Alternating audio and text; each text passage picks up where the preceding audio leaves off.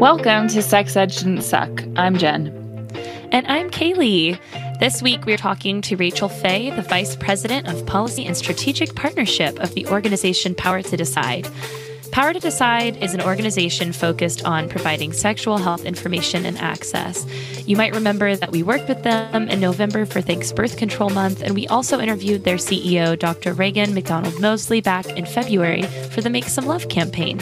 If you haven't checked out that episode yet, we highly recommend giving it a listen.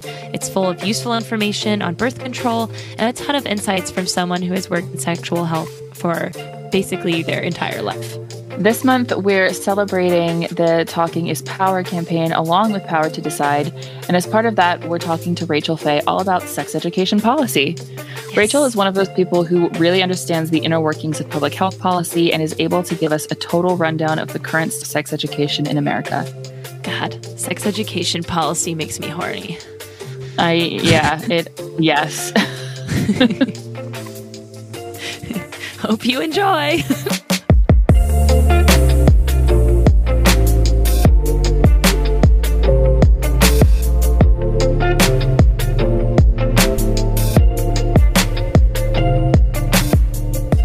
Rachel. Thank you so much for being here today. We're super excited to chat with you. Thank you for having me. It's a great topic. Thank you. so, we like to start off all of our interviews asking our guests what their pronouns and sexuality are. So, I am a cis woman and my pronouns are she, her. And I love that that's the first thing you ask. Perfect. So, growing up, what was your sex education experience like? Like, what what did you learn in school? And I don't know if your parents or friends or anyone talked about or taught, yeah. about, taught you about sex. So I was raised by a single father, which um, I think, you know, dads today are getting a lot more involved in their children's sex education. But I think my father came from a generation, he grew up in the 50s and 60s, where that was a really uncomfortable conversation. Mm-hmm. But I do remember that when I started doing this work about 20 years ago, he told me that when we were looking at schools, we were moving to New York City and I was 13, he took administrators aside and asked what kind of sex ed they gave because he was very worried that he wasn't going to be able to have those conversations at home with Aww. me and he wanted to make sure that I was having that there was a place where I was going to get that information. So so, yeah, I didn't get a lot of sex ed at home, although I did have an older sister and an aunt and some cousins who kind of checked in on me mm-hmm. regularly and were like, hey, do you need anything? Aww. But at, at least at home, it was it was fairly limited. But I would say that one of the things that we see as experts held true, which is that I had a really open, honest relationship with my parent. And if there was something that I needed, I did not feel like I couldn't go to him.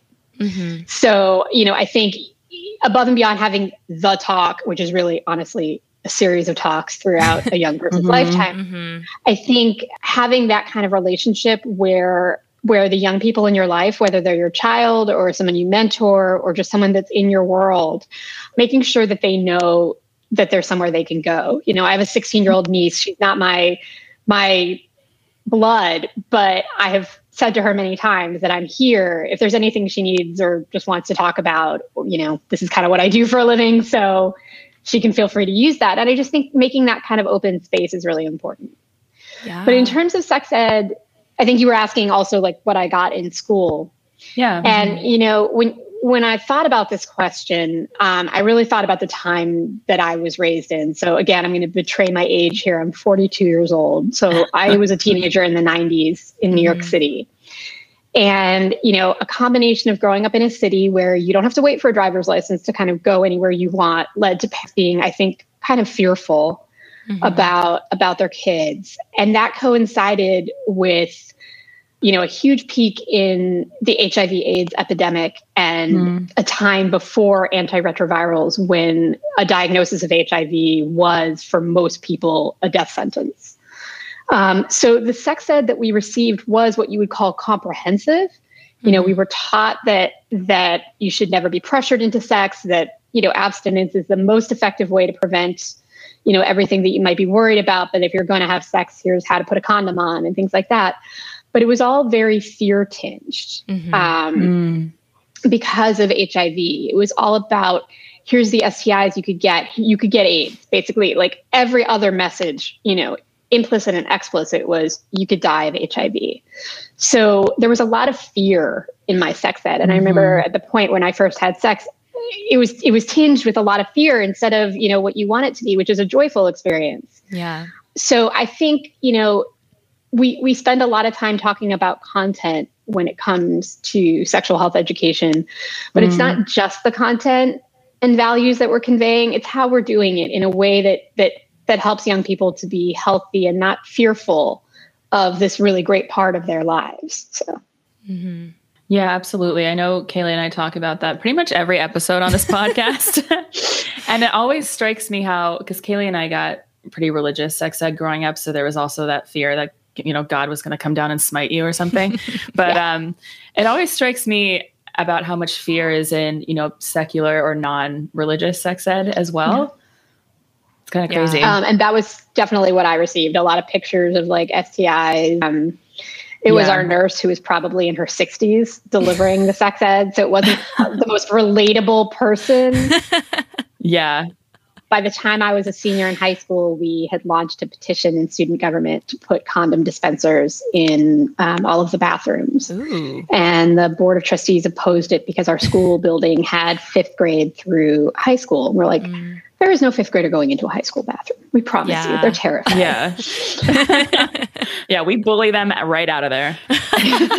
we got a lot of flack for it. Mm-hmm. And in the course of that, the, po- the school's policy, which was that there was a basket of condoms in the nurse's office and that no questions would be asked if you went and got them, also came under fire because a couple of student newspaper reporters went and got condoms and got the nth degree oh from the nurse. God. And the condoms turned out to be expired. Oh. So. I think a lot of young people don't know that. I, I was talking to you know my partner. He he um, serves as a big brother, and mm. his younger brother didn't know that condoms expire. His eyes went big. Okay, oh check that. Yes. so you know, I think I think again, there's a lot of well-meaning sort of progressive values that that don't always translate to effective sex yeah. ed um, yeah. that is what young people need. So I think for a lot of us who are like, oh, well, I, you know, my my young person gets taught about, you know, contraception and how to have safe sex. That's not in and of itself enough. You should be asking about are they being taught healthy relationships and mm-hmm. you know how to set boundaries and you know that sex can be joyful. Is that class heteronormative or not? You know, there's a lot of important things that we don't always think about if we are parents or caregivers and not sort of steeped in this. Yeah. Absolutely, absolutely. So I think that kind of brings us to what you do with Power to Decide. Can you give us a little mm-hmm. rundown of Power to Decide and specifically what you do with them? Sure. So, Power to Decide is a nonprofit, nonpartisan organization. Our goal is to help ensure that every person has the power to decide if, when, and under what circumstances to get pregnant and have a child. Um, and we do this through a wide variety of methods. I work in the policy team and I sometimes joke that like I'm on the boring side of things and then we have people who work directly with young people or who work with entertainment media to share information and they're like the cool kids. and I work to advance uh, federal policies that improve sexual health education and access to sexual health care for young people. Mm-hmm. So, in a nutshell, that means increasing federal funding that goes to states and communities to do high quality, evidence based, um, effective sexual health education, and also uh, resources to make sure that everybody has the sort of sexual health, family planning needs that they have met, what we would call achieving their reproductive well being. So that's in a very high level, but I'm happy to to dive deeper with you. Yeah for what it's worth, I think that's very cool as well. Yeah, we seriously. Were to get Thank a policy you. expert. It's so necessary too. exactly. I was yeah. going to say the same thing. I can't imagine something like much more important than I don't know something that affects literally all of the youth of this country. So that is super super cool. Yeah. What made you want to get into public health policy? Oh gosh. So um, I was always kind of interested in this. I don't know if I knew it was public health policy, but um, when I was in high school, I volunteered with what we called the Gender Issues Committee, and we would hand out condoms outside of high schools in New York City that had high teen pregnancy and high STI rates. Um, mm-hmm. We were super popular.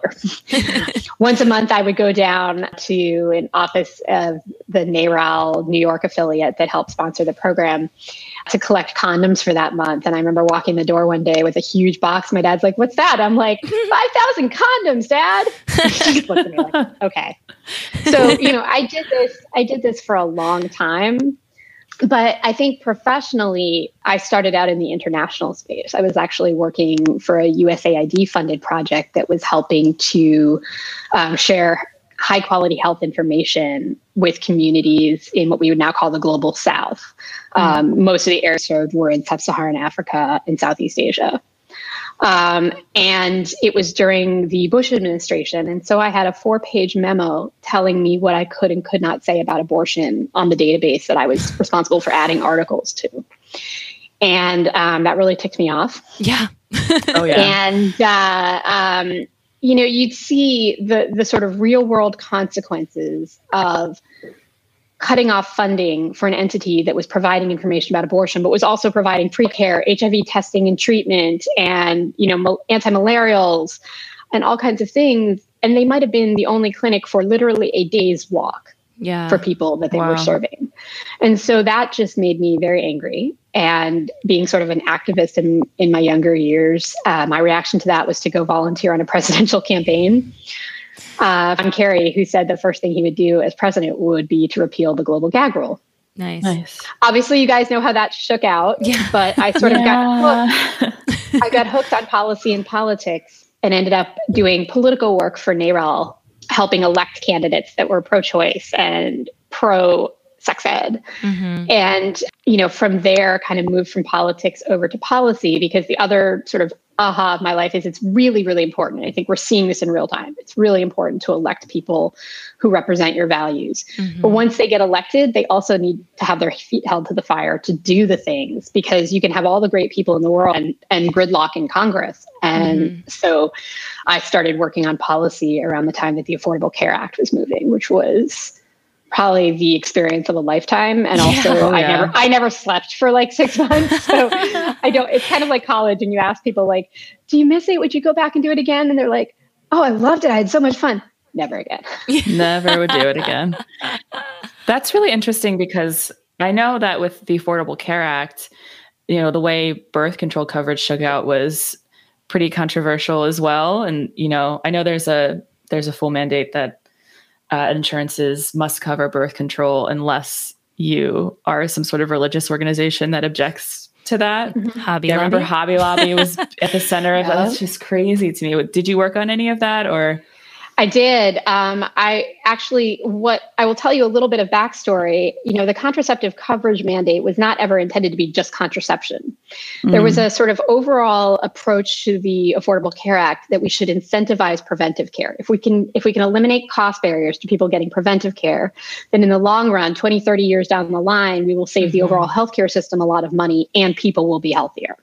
Right. And so there was an effort to incentivize this is way in the weeds, but there's something called the U.S. Preventive Services Task Force or USPSTF. Mm-hmm. And they kind of grade different interventions like a colonoscopy after 50 or mammograms mm. and say they they have a high value relative to the cost. Mm-hmm. So they say like if you do this for the entire population, you will catch the X number of cancers versus, you know, how much how many false positives right. right. to people, money spent, you know.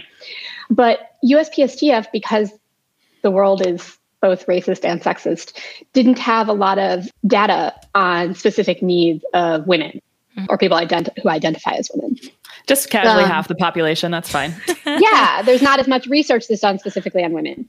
Right. So they, we were we were entering into a phase where there was going to be a lot of no copay services, but not necessarily with a focus on what a women need in their you know annual mm. health care visits and preventive care yeah. so we started casting around for you know who's got a benchmark that we could peg this to and there wasn't any mm. so the idea was born from uh, the staff and what was then barbara mikulski a senator from uh, maryland who has since retired to basically say women's preventive services need to be covered without copay and we will leave it to hhs to come up with what those high value women's preventive services are and then once the law passed, HHS deferred to what is now the National Academy of Medicine used to be called the Institute of Medicine, but it's sort of a quasi governmental entity that brings together medical experts mm-hmm. for specific purposes, in this case, to do a study on what are the most high value, important women's preventive services.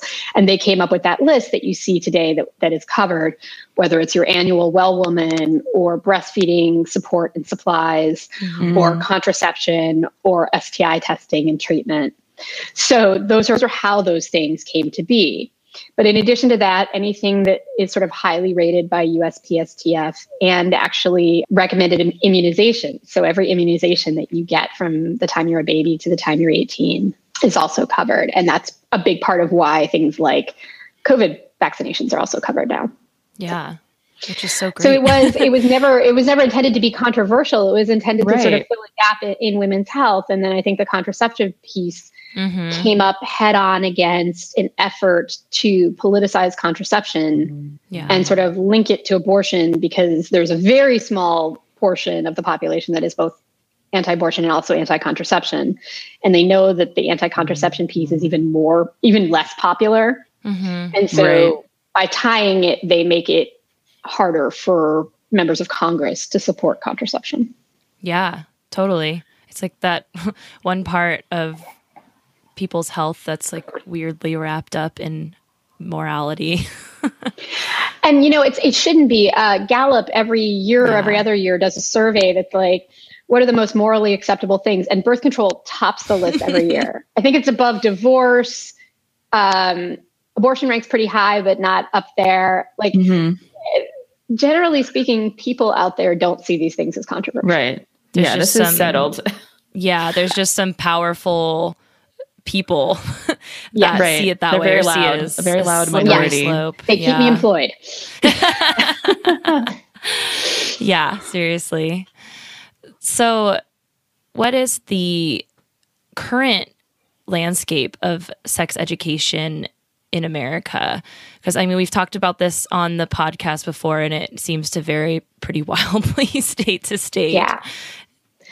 I would say even more than state to state. If that it varies widely, like community to community. Mm-hmm. While some states have certain requirements, and we can talk about what those are, communities still have a lot of leeway in what they decide to teach. So an individual school district might be different.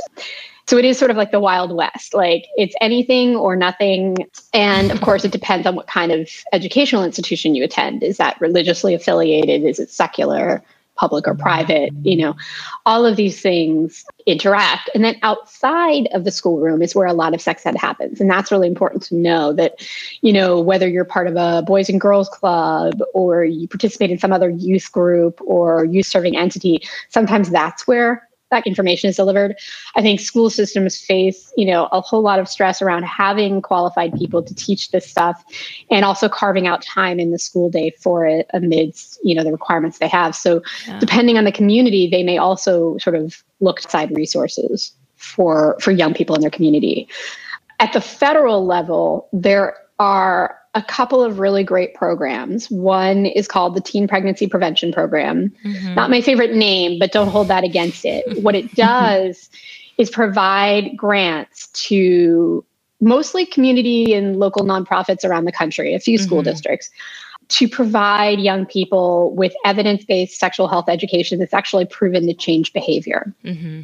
And what's really great about TPP is they evaluate all of the things that they are that are out there being implemented, and then they learn from that and they say, "Oh, this is not really working as well anymore. It might be kind of mm-hmm. dated," or "Hey, this new thing worked really well, and it works with a population like Native young people that we don't have a lot of resources for. So let's make sure the the whole nation knows and is aware that this is out there. Yeah. And they can replicate it with their own, you know, investments in their own community. Mm-hmm. So it helps to sort of grow the knowledge base of of what works and what is most helpful for young people based on, you know, demographics and age and and situation. So that's really great. And then there is something called the Personal Responsibility Education Program or PrEP, not mm-hmm. to be mm-hmm. confused with uh, prophylactic HIV treatment, but PrEP um, the program is um, really, really great. It provides states with funding to do comprehensive evidence based sexual health education and to also include what they call adulthood preparation topics. states can and communities can decide what's what's most needed, but often what we see are things like financial literacy, healthy relationships, things that are really setting you up to be successful as you sort of grow out of your your teen years. Yeah. And that is also evaluated and we learn a lot about what's working and not through that. And I think that's really important too. Like if you if you were to run a program that was geared towards me in the 1990s, it would be so wildly out of date. And I think some have had sex ed like this, and we're like, "What was this recorded in the 70s?" you know, it's it's a it's an ever changing field, and so that that feedback loop and that role of the federal government to help learn what's working, learn what's mm-hmm. not working, and share that with the field writ large is really important.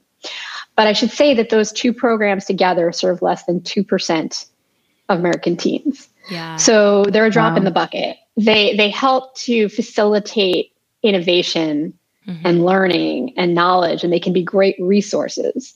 You know, communities around the country can look at basically a menu of programs that the federal government has said, "Hey, here's the evidence that shows what we found when we evaluate them." Um, and that can be really helpful if you're a school board and you're trying to figure out, you know, what's going to meet your needs.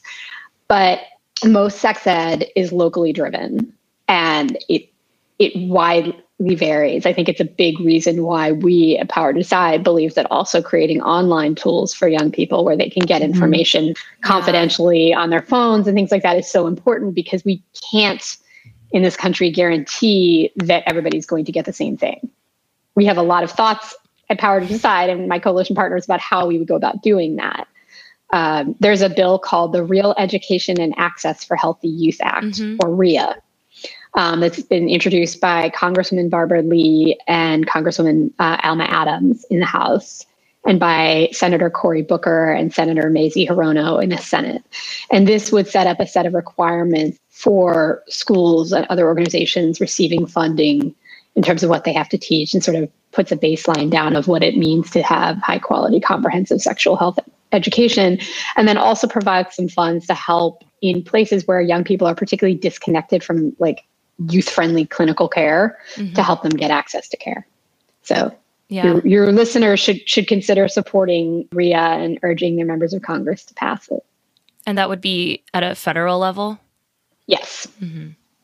That's awesome.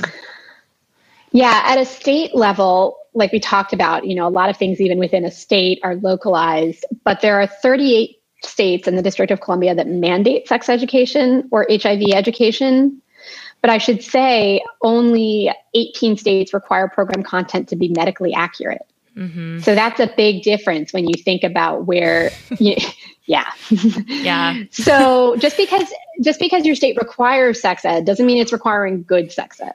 Yeah. Um, yeah. Can you imagine if that was true for anything else? Like we require math education, but it doesn't have to be accurate.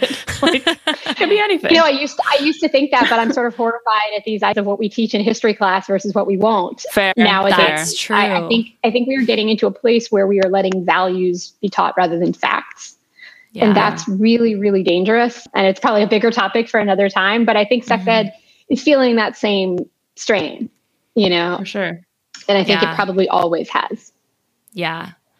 It's crazy too because we've talked about sex ed policy a little bit on this podcast before, and some states actually have mandates about teaching inaccurate things.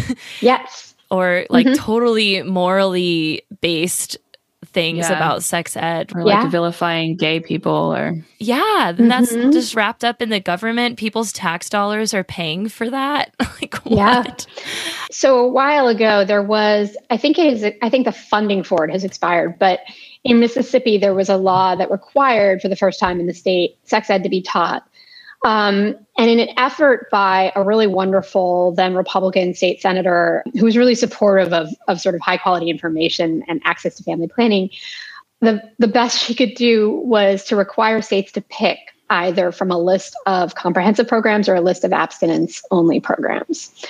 And almost half of the counties in the state picked a comprehensive program. Was this perfect? No. I mean, were they all like some within that list of comprehensive programs? There were some that were much better than others. Mm-hmm. But it was the first time that you saw, sort of within a state, that people I think consider extremely red, that like about half the counties wanted to teach about contraception as well as abstinence. Mm-hmm. Yeah. Um, and that's the other interesting thing that we often say is like if you poll parents on what they want their young people to learn, it's a both and. And so I think sometimes one of the ways that that's that school districts can get it wrong is they listen to a few loud people rather than asking everybody and doing that needs based community survey and saying, yeah. what do you want? Mm-hmm. Um, and often that can help them to just sort of have, you know, it can bolster their efforts to teach high quality sex ed. Yeah, totally. So could you tell us a little bit about what sex ed policies you're supporting in your work through Power to Decide right now? I mean, I think you probably mentioned. Yeah. So we talked about some of the programs mm-hmm. and we mm-hmm. talked about RIA, which I think mm-hmm. would be sort of game changing legislation. Yes. um, I think I think more broadly, one of the things that I really focus on is making sure that young people have confidential um, and youth friendly access to the full spectrum of reproductive health care. Right. Um, you know, we talk a lot about how SB 8 and other laws in Texas have harmed people overall, but they have dramatically harmed young people who have to jump through legal hoops as it is. Mm-hmm. Um, you know, if you haven't, it might be interesting to have someone from Jane's Due Process on your podcast. Um, they work with young people to help do uh, judicial bypass, where they have to go before a judge and prove themselves mature enough to make the decision to have abortion care without having a parent sign off on it. Oh my yeah. God. so when I think about young people and I think about even myself, like getting access to the care that you need is not easy, especially when you are under 18. Yeah. So helping people have information, having really clear linkages to care, to me, like above and beyond just knowing, you know, if you're ready to have sex and how to protect yourself and have you know a safe and healthy sex life making sure that you have access to the healthcare you need in order to do that. Because you can you can know that you want birth control for example right? But if you don't have a way to get it then that's really that's really a problem. Yeah. And we see this in you know rural community. Imagine going into the only pharmacy and they know everybody there and now mm-hmm. you want to go buy condoms so, how do we provide young people with safe, confidential spaces where they can access the care they need? Yeah. And that is sort of when I'm thinking about policies that are broader than just sex ed or broader than just young people, that's often what I'm thinking about is those people who are going to face additional barriers, whether it's somebody who's undocumented or somebody who is under 18. How are we going to make sure that when we're trying to advance a policy that improves reproductive health care access, that we're including them and thinking about their very specific needs? And so things like the Title X family planning program a lot of your re- your listeners might not know, but in a lot of states, you can't just get something like birth control without parental consent. Mm-hmm. Um, but there's a federal program called the Title X Family Planning Program that provides care provides funding to clinics around the country to provide care. And there, um, Title X has confidentiality rules that sort of supersede any state rules. So if a clinic is using Title X funding to provide a young person with contraception, they don't have to get parental consent. Um, so making sure that we increase funding for programs like that to make sure that more young people can get that care access. And yeah. also, those young people may not want to use their parents' insurance if their parents are insured. Again, Title X can evaluate their income based on just the young person themselves. And as a result, provide them with usually free or extremely low cost care. Yeah so you know how do we how do we support programs that that are there for people that are sort of falling through the cracks mm-hmm. in that mm-hmm. way and young people are, are are a major population that sometimes falls through the cracks when they need sort of particularly confidential sensitive care like sexual reproductive health care yeah so it sounds like when you're working with policies you're really trying to keep in mind the people who are underserved first yes. and foremost yeah Power to Decide really thinks about this from an equity framework. So we want to advance policies that improve everybody's lives. But when we're thinking about what that policy looks like, we're thinking about the people that are that are receiving care in the most inequitable way right now. Yeah. So how do we think about this from the perspective of BIPOC individuals? Mm-hmm. How do we think about this in the perspective of trans individuals? You know, yeah. is the bill language gender neutral? Mm-hmm. Um, is, you know, are we are we making sure that there's no ID requirement that could make it hard for young people, but also for anybody who's undocumented to access care. So those yeah. are like the ways in which this sort of plays out when you're trying to do good policy and make sure that no one, not only is no one getting left behind, but that the people that are being left behind in the system writ mm-hmm. large are centered in how you're approaching the yeah. policy. That's awesome. That's going to do so much good in the world. So, I mean, it sounds like uh, you're obviously like very familiar with working on a lot of sex ed policy. Is there any areas in particular that you think will need the most support or changes or work over the next coming years? Um, this is going to be a little bit of a wonky answer, but I will say that in the last 10 years, there was sort of an evidence movement in public policy, and sex ed was at the forefront of it. And this has been fantastic, right? We've come up with all these curricula that we know when they are delivered with fidelity. So, in the same way each time, that they actually change behavior, that more young mm-hmm. people use contraception when they have sex, or more young people wait longer to have sex, or they have fewer partners, like really concrete, measurable things.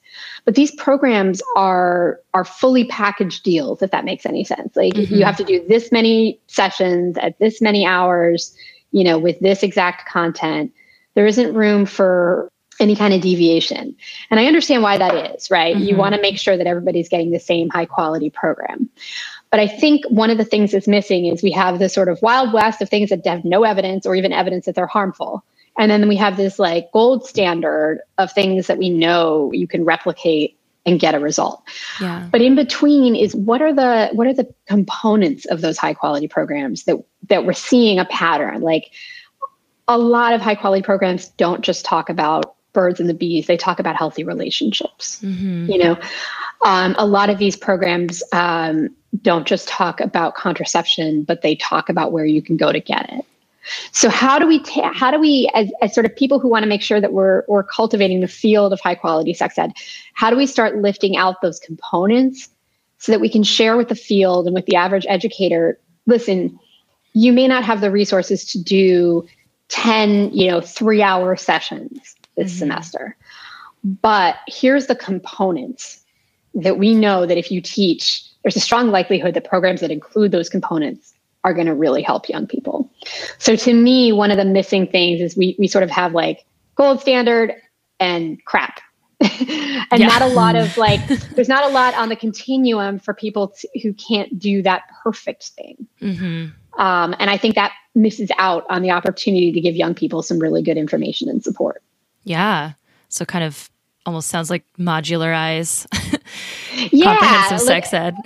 Yeah, look at it and say, what are the good components? And we know that there's a laundry list of things that we, in an ideal world, we want to share all of them. But mm-hmm. there are a few things that we know stand out in almost all the programs that are that are showing, you know, real evidence of behavior change. Yeah. And I think making those components available, making that information available to the field, encouraging them to do programs that include those components yeah. would do a lot for young people, particularly yeah. because you know, the evidence is always going to change, right? But we mm-hmm. do see patterns. Yeah. This is just kind of a random thought I had, and I'm curious to hear your thoughts on it. But we've kind of seen over the last year with COVID and vaccine misinformation and everything, a little bit of a lack of trust in medical science and facts that are shared from particularly big organizations. Do you see that bleeding over into some of this sex ed policy, especially when it comes to sharing the evidence of studies? Um, I don't. I, I, think it's always been there in sex ed policy. It's always yeah. been a little bit of a red herring on the part of people who don't want anything more than abstinence only until marriage to be taught to mm-hmm. question mm-hmm. the evidence or to put forth their own that I would say is a lot often junk science. You know.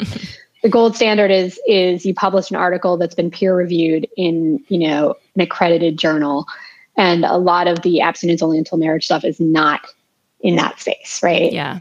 Um, there are a couple of abstinence only, not until marriage programs for really younger young people, like 11 year olds, mm-hmm. that has been reviewed and shows proof that it changes behavior, right? But that's not what we're really talking about.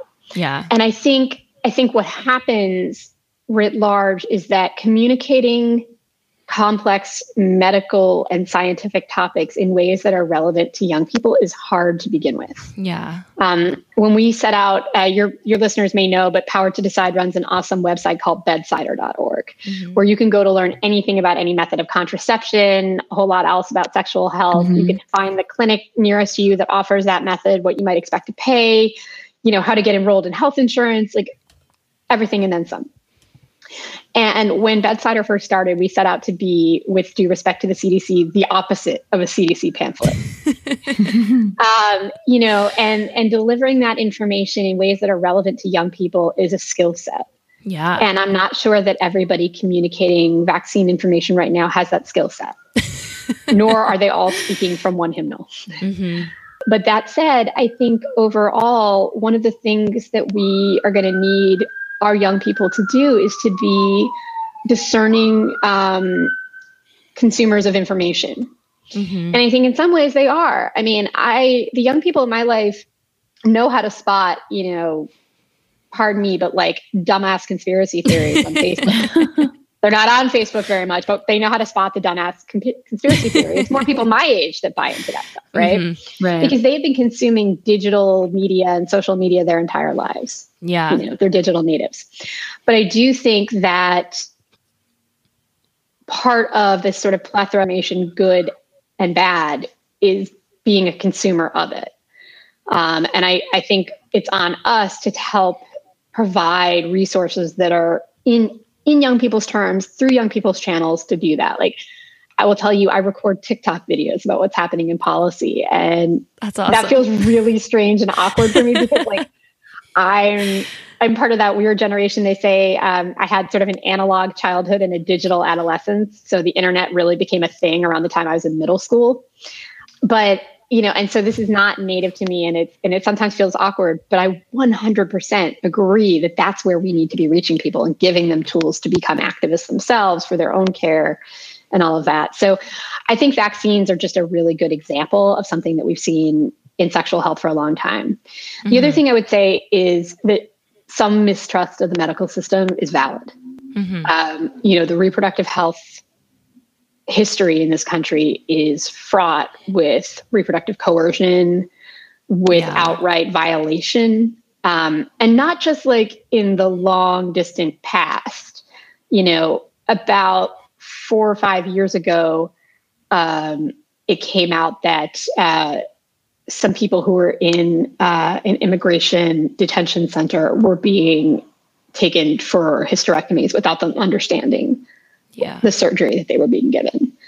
Um, and there's a long, long history of that. I think if your reader or your listeners, sorry, are interested, there's a wonderful documentary called No Mas Bebes mm-hmm. about the forced sterilization in California of Puerto Rican women. So we also have to combat sort of trust at a cultural level. You know, our our CEO is an OBGYN, uh, Dr. Raegan McDonald Mosley, and, and we talk about this a lot about having people see providers that look like them, yeah. that speak their language, that are in their community, because that is where the trust is going to come from. It's not going to come from someone, quite frankly, that looks like me.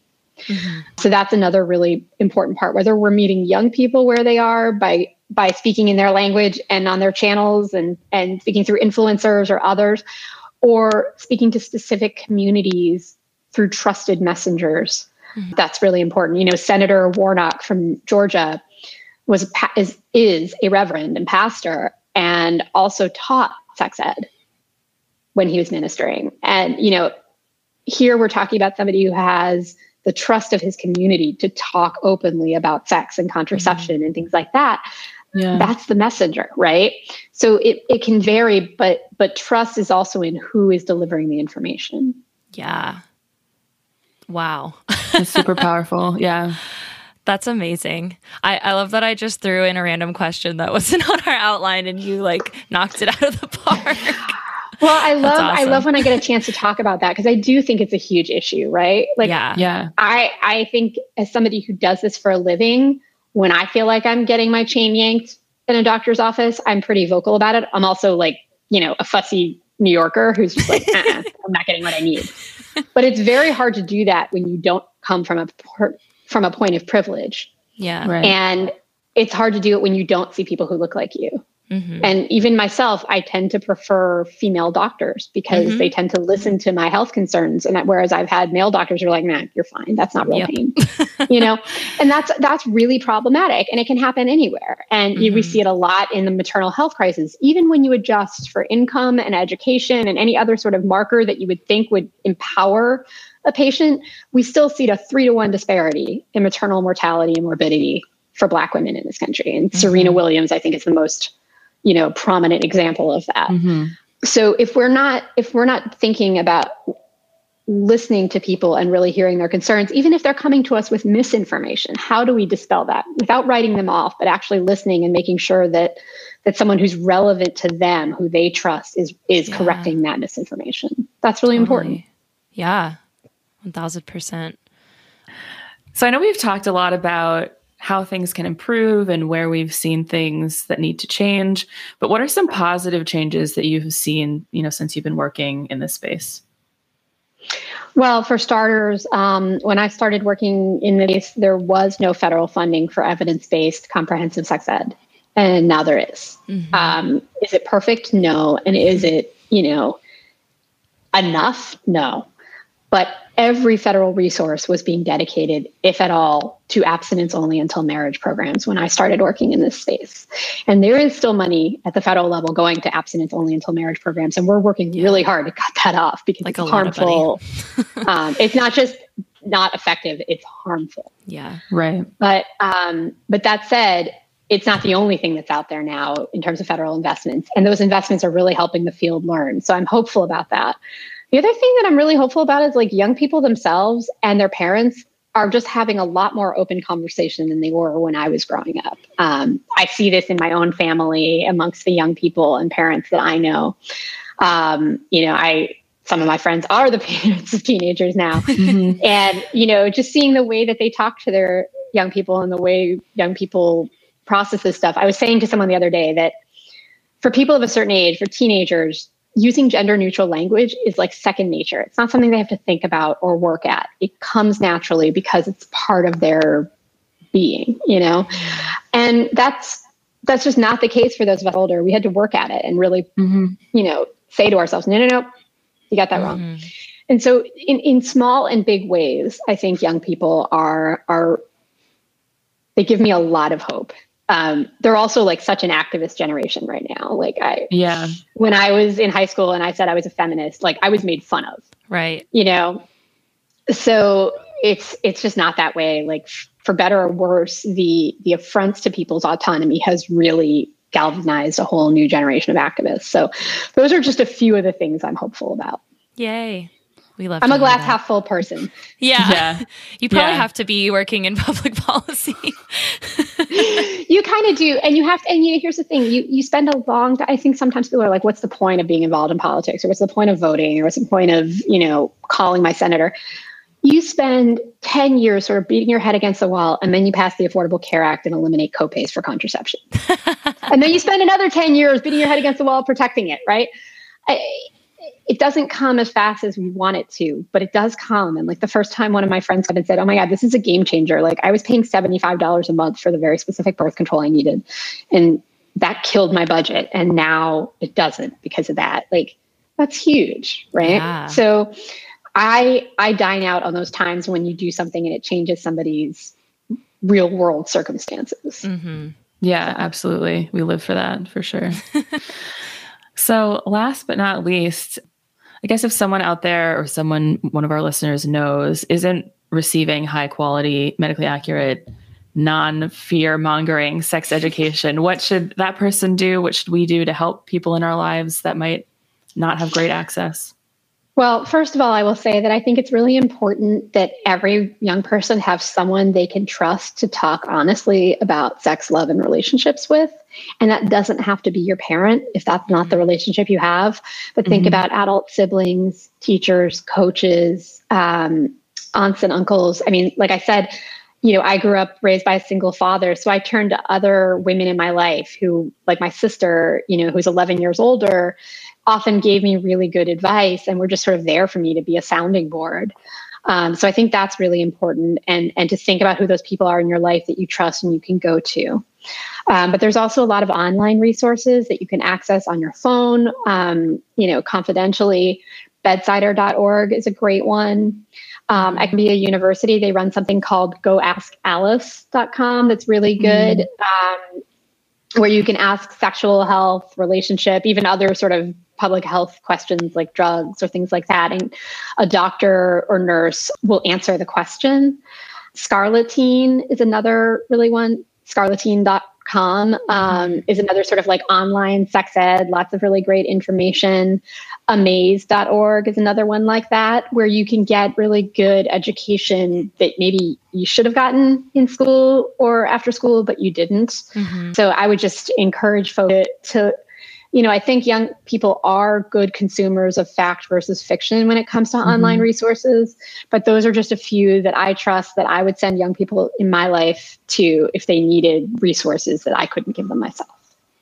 That's awesome. Amazing. Thank you. Yeah, seriously. And then is there anything else that we can do to help support Power to Decide and, you know, better sex education and contraception access? Yes. And I will send you this link so you can share it uh, with your listeners directly. But um, Power to Decide has a campaign right now that's going to encourage people to increase funding for the Teen Pregnancy Prevention Program, which has to be funded every year. Mm-hmm. Um, so stay tuned in the future. We'll have asks around RIA and PREP, but right now, the federal government still has to sort out funding for the next fiscal year that we're already in. Um, and the current funding ends February 18th. So we are pushing on Congress to increase significantly the resources that they are putting into evidence-based sex ed. And so you can contact your members of Congress um, through our website and urge them to spend more money on high quality evidence-based sex ed. And I would say if you think your member of Congress is already supportive, that is not a reason not to contact them. I hear this a lot amongst my friend group. And what I try to explain is members of Congress have a lot of competing priorities and they have to decide where they're where they're sort of going to fall on their sword and where they're going to be like, okay, I'll have to live to fight another day. Mm-hmm. And so a member that might be supportive might still not go to the mat for your thing without hearing from a lot of constituents that your thing is really important. Mm-hmm. And then for sen- for members of Congress that don't agree with you, again, I hear a lot of, oh, well, what's the point? Well, if they don't even hear from people who disagree with them, then they are under the mistaken identity that all of their constituents think what they're doing is great. Yeah. And, you know, young people are either voters or going to be voters very soon, and you should make your voice heard that that's not okay. So that's my pitch for engaging with members of Congress. In fact, I even own a sweatshirt that says call Congress with a number for the main switchboard, but call, email, engage them on social media, but get involved because they control what you do. And then by the same token, remember that your state legislators, your school board, you know, those are other places where your sex ed is determined. So contacting them, engaging them, and talking about what you want and what you need as a young person is really, really important. Yeah. That's awesome. Thank you so much, Rachel. Is is there anywhere that people can follow your work or maybe see some of those TikToks you're talking about? Yeah. Yes. So both Power to Decide and Bedsider have social media channels, TikTok, Insta, all of that stuff. Um, or you can meet at Rachel Fey on Twitter. Long ago, I learned do one channel well. And so Twitter happens to be mine. And I'm often lifting up other things that are happening in the reproductive health policy space, um, as well as occasionally tweeting pictures of our puppy or talking about Boston sports. So yes. come for those too. Perfect. But but stay for the policy. Love it. Wow, this is incredible. I I'm like, you know, it's it's early in my time, but I am awake now. I'm like, woo, sex ed policy. so am I actually. This Fired is a great way to start off my week and, and feel sort of energized to do the work. Yeah. thank you guys. Thank you so much for joining us. Thank you for amazing. having me. Thank you. Thank you, everyone, for listening to this episode. Please feel free to email us at hello at sexedshouldn'tsuck.com with any questions or thoughts or comments or, you know, I can't think of anything witty to say, but send us whatever you want in the email. Check out the episode description to find links to Power to Decide, as well as any resources Rachel mentioned during the interview. You can also find us on Instagram and Twitter at Sex Ed Shouldn't Suck. And if you haven't had a chance yet, go take a look at our website, which is sexedshouldn'tsuck.com. You can find episodes, blog posts, and most importantly, our shop. that's where you go to get merch, like the Sex Ed Shouldn't Suck logo mug that you can have your lover pee into if you're into pee pee play. Thought it would be useful for that. Or you could just drink coffee out of it. You know, you could just drink Yeah, I guess you can drink coffee out of it. tea or water Or or, soda or wine. Anything Or really. I wouldn't recommend. Okay, yeah. I'm not gonna. I'm not gonna yak anyone's yum there. It Do might take a while for you to fill a mug with cum, but you know what? Maybe not. I don't. I don't know your sperm Life, you know? loads. No, yeah, that life was a better word. Also, if you want other ways to support the podcast, head on over to our Patreon. Our patrons get all kinds of cool benefits like free stickers, shout outs. Did you say shout outs? Well, I have a shout out for you. Bill! Sorry. Thank you, Phil, for being a supporter of our show. You are a real cool person, and we really appreciate you. You can find a link on our website or search for Sex Ed Shouldn't Suck on patreon.com. Don't forget to sign up for our newsletter as well. It is the best way to stay up to date on the happenings of sex ed, shouldn't suck, and learn more about sex education in the news and around the world. And last but not least, thank you so much, Kent, for mastering our sound. We love you. Thank you, Kent. Join us next week as we take a deep dive into the history of birth control thanks to our very own amazing and wonderful Jen, who did a ton of research for this episode. So definitely join us for that. See you then. Bye.